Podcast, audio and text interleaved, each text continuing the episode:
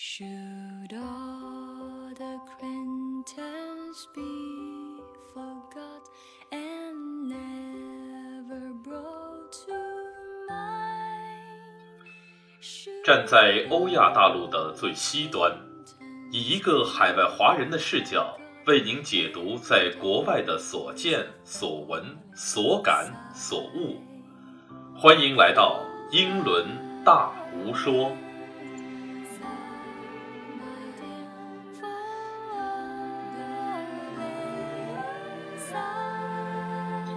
各位听众朋友们，大家好，我是大吴，这是我制作的个人脱口秀《英伦大吴说》的第一期节目。首先呢，在节目开始之前啊，对我自己呢来一个自我介绍。我生活和工作的城市呢是英国的伦敦，是一个国际化的大都市，大家都非常熟悉。在这里啊，每天都在上演着许多精彩的故事，有发生在过去的，有现在发生的，有将来即将会发生的。那么我来英国呀，已经有七个年头了。从最早的一名留学生，到在这里工作、创业、生活，呃，也逐渐融入了当地的整个环境。同时呢，因为业务的需要，我经常会往来于中英之间，每年也会去不同的国家出差或者度假。所以啊，对于海外的生活啊，有着许多有意思的东西想和大家一起分享。在国内的时候啊，我曾经也是一名主持人，在电视和电台的主持呢都有涉猎。在英国的这些年呢，也经常会受邀参加许多大型演出的主持，比如每年的国庆晚会、每年的春晚等等。当然，我自己也是一个网络电台的钟爱粉丝，每天呢都会有两三个小时时间泡在网络电台上听各种各样的节目和脱口秀。最近呢，我就发现呢，很多生活在海外的华人朋友们呢，推出了自己的海外资讯节目啊，来说说所在国家的那些事儿、那些人。那么我自己呢，也觉得非常有意思，在这个自媒体活跃的年代呀，也勾起了我啊，重新来做一个主持人，来推出一档属于自己节目的冲动。所以呢，就在今天啊，这个西方的圣诞节之际啊，在二零一六年的岁末，呃，推出了这档英伦大无说。我希望可以通过这档节目和大家分享在海外的所见所闻、所感所悟。那么，也和很多对海外有兴趣的朋友啊，一起来分享一些这里发生的真实的故事，分享一个真实的生活现状和很多干货的东西。呃，虽然呢，我是生活在英国，当然了，对英国这个小岛肯定会多了解一些。但我想，我的节目呢，也不仅仅限于英国。啊，很多时候呢，我也会对现在发生的一些时事新闻来发表自己的一些看法和观点。希望呢，从我站在欧洲海外的角度呢，和朋友们一起去共同讨论。在过去的这些年呢，我主要的工作涉猎呢，会集中在教育。旅游、体育等几个行业之中，那么我在英国的公司上过班，那做过自由职业，也通过创业的项目呢拿到过风险投资，管理过几十个人的创业公司。在我的节目当中呢，可能更多的会给大家聊聊这些我所熟悉的行业和人物。那么通过这些熟悉的行业呢，也会联系到英国乃至欧洲啊整个海外生活的各个方面的人和事物。啊，以及更多的一些文化的东西。那么从今天开始呢，我希望通过几期的节目，首先来和大家聊聊关于英国教育的问题，尤其是啊英国大学的啊一些发展历史以及非常有意思的话题。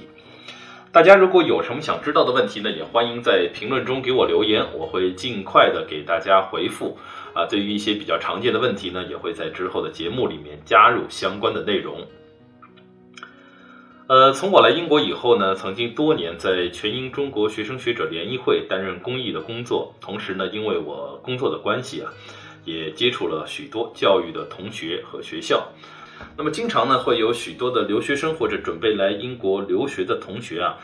呃，他们会来咨询我许多问题。往往啊，他们在出国前或者转学升学的过程过程中呢，会面临一些我们叫选择恐惧症。或者来说呢，就叫纠结病啊。很多人现在都有这个纠结的毛病。碰到的最多问题啊，往往就是我到底选择哪个大学啊？我选择什么专业？不同学校的区别啊？那么排名到底重不重要啊？哎，我想去这个学校，可是排名又不是很高，但是这个城市又不错，等等等等啊，纠结的很啊。我们现在这个九零后的纠结地非常多。那我觉得啊，对于大部分的打算出国的朋友来说呢，其实对英国的大学呢，并没有一个直观的概念，同时呢，也没有一个亲身的一个接触和体会啊，只是通过一个简单的名字啊，来通过网上的一些资料或者中介的一些资料呢，来把自己的情况生搬硬套上去。呃，这种方法呢，我觉得不能说不行啊，在信息有限、在接触有限的情况下呢，可能。呃，这是一个办法，但是如果呢，能够可以真正的了解一些大学的基本情况啊，了解一些大学的历史和背景，包括专业的侧重，那么对于你们的选择来说呢，将会有更多的一些侧重性。同样呢，知道大学的我们所谓是知其然和知其所以然啊，你在这里学习起来呢，才会呃更有意思，更有针对性，能够体会到留学生活的许多乐趣。那么今天的第一期节目啊，我们先跟大家来谈谈关于英国大学的起源问题。那么从历史发展上来看呢，英国啊是世界上最早拥有大学的一批国家之一。在西方的定义之中呢，呃，欧洲最早的大学啊是从公元十一世纪左右陆续在各国所创立的。被公认为现在最早的大学呢是意大利的博洛尼亚大学。至今啊，它仍是意大利规模第二大的大学，那么有将近十万名的在校生。与博洛尼亚大学共同被称为欧洲大学之母的是法国的巴黎大学。那么巴黎大学呢，最早是属于这个巴黎圣母院啊下属的 Notre Dame de Paris。那么在一一八零年的时候啊，法王的路易七世授予了。呃，巴黎大学啊，它大学的称号。那么从此以后呢，它正式变成大学。而英国的这个第一所大学啊，是牛津大学。那么在牛津大学创立之前呢，英国没有大学啊。在相当长的一段时间里，英国人要上大学去哪里呢？啊，去巴黎。为什么呢？因为意大利比较远啊，当时的交通呢，去意大利需要好几个月时间。巴黎呢，相对来说比较近一些啊，从英吉利海峡过海啊就是。那么 我们知道啊，在英国和法国的历史上呢，这两个国家是近邻，同时呢，也是这个千百年来的关系啊，是亦敌亦友，时好时坏啊，一会儿打仗啊，一会儿这个共谋发展。这个呢，和很多地缘政治上的这个近邻啊，都有着非常相似的一些关系啊，好像中国和日本啊等等，包括法国和德国啊这样国家。这好比让我想到的就是这个战国时期啊，战国时期我们的这个远交近攻啊的策略啊，这个是秦国著名的张仪提出的。那么远的国家呢，我要跟你这个结盟啊，呃，稳定；那么近的国家，我实力比你强呢，我就互相攻伐啊。那么在英国和法国的历史上呢，也是陆陆续续经常打仗，最著名的呢就是英国的百年战争啊。那我们说回来啊，在这个我们说的公元十一世纪啊，距离百年战争还没到啊，还提前了两三百年。那么这个时候呢，这个英国和法国的关系就不是那么好啊，因为当时呢，英国已经是处在这个诺曼诺曼王朝的这个晚期和金雀花王朝的这个初期，经常两个国家呢是由于法国的王位啊，包括诺曼底地区的一些归属啊，产生很多争执。那么，在公元一一六七年呢，英王亨利二世就禁止了英国留学生，啊和学者前往法国。同时呢，在对于已经到法国的这些人呢，也要求他们回到英国。呃，关于这个英国的王室啊，包括各个王朝的故事，我们会在之后讲英国历史的时候给大家来详细的介绍。那么当时啊，这些学生啊回到了英国之后呢，亨利二世就要去这个安顿这些学生，于是呢，他就在伦敦西北方的牛津这个地方，也是当时呃亨利二世有自己的行宫啊，是一个皇家属地在那边。那么他们呢就把这些学生安置在那里。那么在一零九六年开始呢，其实牛津这个地方啊，学术氛围就不错，一直有这个教学和授课的记载。那么当时呢，还没有牛津大学这个整体的说法。这些学生回来以后呢，亨利二世就把自己的这个牛津的行宫作为校舍给到学生们，从而呢正式成立了我们今天看到的牛津大学。呃，牛津大学在成立之初的这几十年呢，其实呢并非是这个一帆风顺。啊，我们知道牛津大学呢，这些人呢，大部分这些学生啊都是外来人口啊，不是本地人。而当时能够上大学做研究的这些人呢，基本上都是来自贵族阶级，所以他们每天研究的这个学术，呃，学术研究啊，学术报告啊，包括一些神学啊，以及这个他们平时从事的一些活动啊，我们的骑马、打猎、射箭等等啊，这些贵族的运动，经常呢会和当地的村民啊，也就是当地这些农民、务农的这些朋友们啊，产生非常大的一些出入。呃，小摩擦呢不断啊，大摩擦呢没有啊，但是呢，这个情况发展不太妙，一直到一二零九年这年呢，就发生了一次大的冲突。这一年啊，正好呢有牛津大学的几个学生在射箭的过程中不小心射伤了当地的一个呃村妇啊，把村妇射死了。那么这个时候呢，就引起了当地啊村民对学生的一个大规模的报复群殴事件。啊，很多的这个学生啊，都卷入这起事件当中。当时的冲突呢，是连续爆发了几周，啊，一直到最后的英王出面才平息了这次冲突。那么双方都有很大的这个死伤。在这个冲突期间呢，就有一部分牛津大学的学生学者因为担心个人安全问题，而且也不知道这个冲突会什么时候结束，所以啊，他们就这个一起出逃啊，离开牛津这个是非之地。那么他们一直往东跑啊，在大不列颠岛一直往东，一直来到位于伦敦啊，位于伦敦西北方向七十公里的这个地方，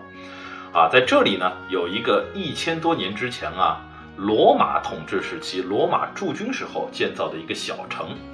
那么他们来到这里之后呢，看到这里水草丰茂，环境优雅，同时呢，当地的教会呢也愿意收留他们啊。他们觉得，哎，可以在这里开展自己的学术研究，所以呢，就在这里定居了下来。日后呢，他们就在这个小城开始了自己的教学、研究和逐渐发展的过程。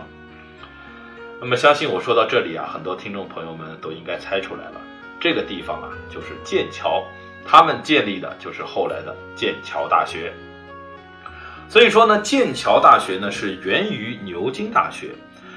呃，同样呢，也是从一二零九年开始啊，剑桥建立以后呢，也展开了一场啊，持续至今的牛津和剑桥在两个名校啊，在各个领域全方面的竞争。那么，我想让牛津大学最骄傲的，应该是他们出产过历史上最多的英国首相的次数，尤其是在二战以后，几乎所有的英国首相都是毕业于牛津大学。其中就包括非常著名的，像铁娘子撒切尔夫人，前工党的领袖啊托尼布莱尔，那么还有呢，刚刚今年因为脱欧投票这个下台的这个 David Cameron，还有呢就是卡梅伦的继承人啊继继位者，那么被称为铁娘子二世的这个现任首相特丽莎梅 Theresa May。等等等等，非常多。那么，像美国的前总统克林顿在内啊，也有三十多位外国的元首也是毕业于牛津，可谓这个牛津的人文科学非常强大，非常自豪。那么，我们反过来看剑桥大学这边啊，也不甘落后。那么，剑桥呢，在自然科学方面要更高一筹，他们拥有世界上最多的诺贝尔奖的获奖者。啊，非常著名的科学家就包括经典力学之父艾萨克·牛顿爵士，啊，进化论的创立者达尔文啊。那么这两位呢，在死后都是有幸啊，能够被埋入威斯敏斯特大教堂，作为一个英国历史名人。而且他们两个人所埋葬的位置啊，非非常好，在威斯敏斯特大教堂正门进去啊，两边。那么如果看过这个。达芬奇密码的朋友啊，对这一段他们两个墓的位置啊，包括那个经典的这个苹果，这个 Apple 的这个密码，其实有一段非常经典的一个描述。日后呢，我们讲威敏教堂的时候，可以跟大家来继续聊一下这个话题。同样呢，剑桥还有非常著名的经济学家凯恩斯，那么还有呢，就是我们当世啊，可谓是当世现在还在世的最著名的物理学家斯蒂芬霍金啊。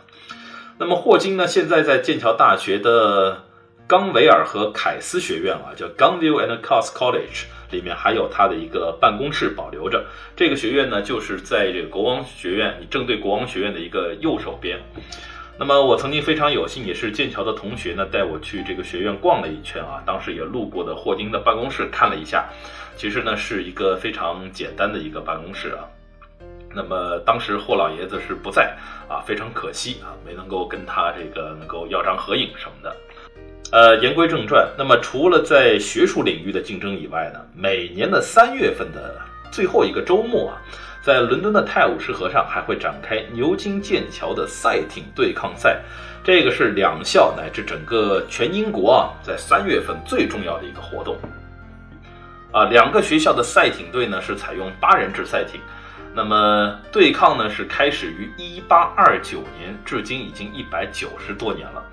那么其中呢，剑桥一共获胜八十二次，牛津获胜了七十九次。在一八七七年呢，两队是打平一次。我估计可能是由于当年的这个计时啊，还没有现在啊像奥运会那么精确，所以呢，呃，这个可能误差非常小的情况下呢，就算两队是打平啊。那么这个比赛除了在一战和二战期间有过中断以外呢，是一直啊保持每年举行。这也让我感受到啊，在英国生活的这些年呢，嗯，非常深的一点感触就是英国啊，对于这个传承至今的许多文化传统啊，做得非常好。呃，我想到我们国家虽然有这个五千年的历史，但是其实你看得见的历史啊，大部分呢不超过两百年。但在英国呢，虽然啊他们只有两千年的这个历史，但你看得见的历史呢却能够超过一千年。就好比我们今天聊的这些内容啊，你想牛津和剑桥都是在十一、十二世纪的时候就建立了，那么牛津大学和剑桥大学的这些校舍至今都是啊保存着当年的这个风貌。啊，不管是在文化，在这个各方面的竞争、学术对抗上，也延绵了八百多年了。这个传统，呃，所以说呢，在看得见的历史上啊，我觉得很多人说英国人保守，但在这方面呢，可能“保守”这个词在这里可以作为是英国人的一个优点和褒义词来理解。另外呢，非常值得一提的是呢，还有一个世界名校啊，美国的哈佛大学，它的由来呢，其实也和剑桥有着非常密切的关系。首先呢，我们了解的朋友知道，哈佛大学它的所在地就是马萨诸塞州的剑桥镇啊，这个地方也叫剑桥。那么马萨诸塞州就是我们这个俗称的麻省啊，著名的麻省理工 MIT 啊，张朝阳毕业的那个母校就是在马麻省。那么它是。波士顿所在的这个州啊，那么是在美国的东海岸，也是最早英国人登陆的这个美国东部十三个州之一。那么原来呢，这个剑呃哈佛大学啊，它是叫剑桥学院。那么在一六三八年的时候啊，有一个英国的传教士啊，他是这个当时是英国人，但是到了美国生活多年。那么他的名字呢叫约翰哈佛。一六三八年这一年呢，他在他的临终之前，把他所有的藏书以及一半的个人的房产啊，他的财产捐给了这个大学。那么当时还是叫剑桥学院，总共是多少钱呢？一共是七百多英镑啊，在当时。那么在现在可谓是一笔巨款啊，差不多应该折合有一百多英万，一百多万的英镑。所以呢，在一六三九年呢，马萨诸塞州的当地政府呢，这个为了表彰啊哈佛的贡献，就将剑桥学院命名为哈佛学院，这也就是后来的哈佛大学。那么除了所在地的这个相似以外呢，这个约翰哈佛 John Harvard 这本人呢，他正是英国剑桥大学的毕业生，他的本科和硕士研究生呢，都是毕业于剑桥大学。在这里，我们也可以感受到啊，就是。在西方，这个名校啊，名校毕业生的这个传承啊，是一个非常优良的一个传统。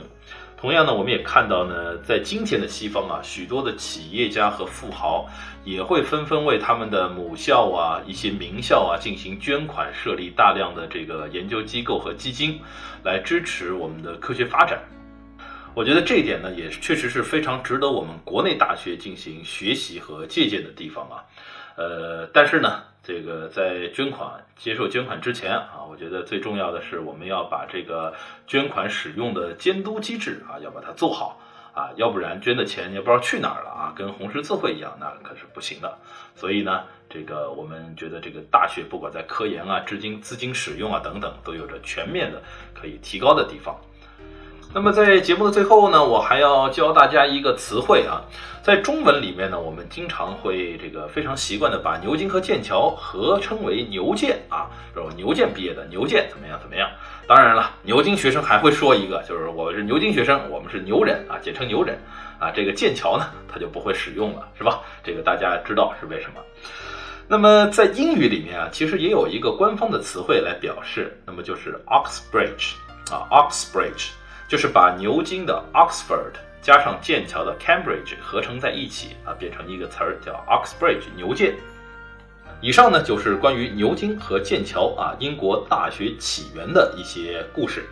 那么在今后的节目里啊，相信对于牛津和剑桥这两个大学和城市呢，我们还会有非常多的一个涉猎。今天呢，我们先讲到这里。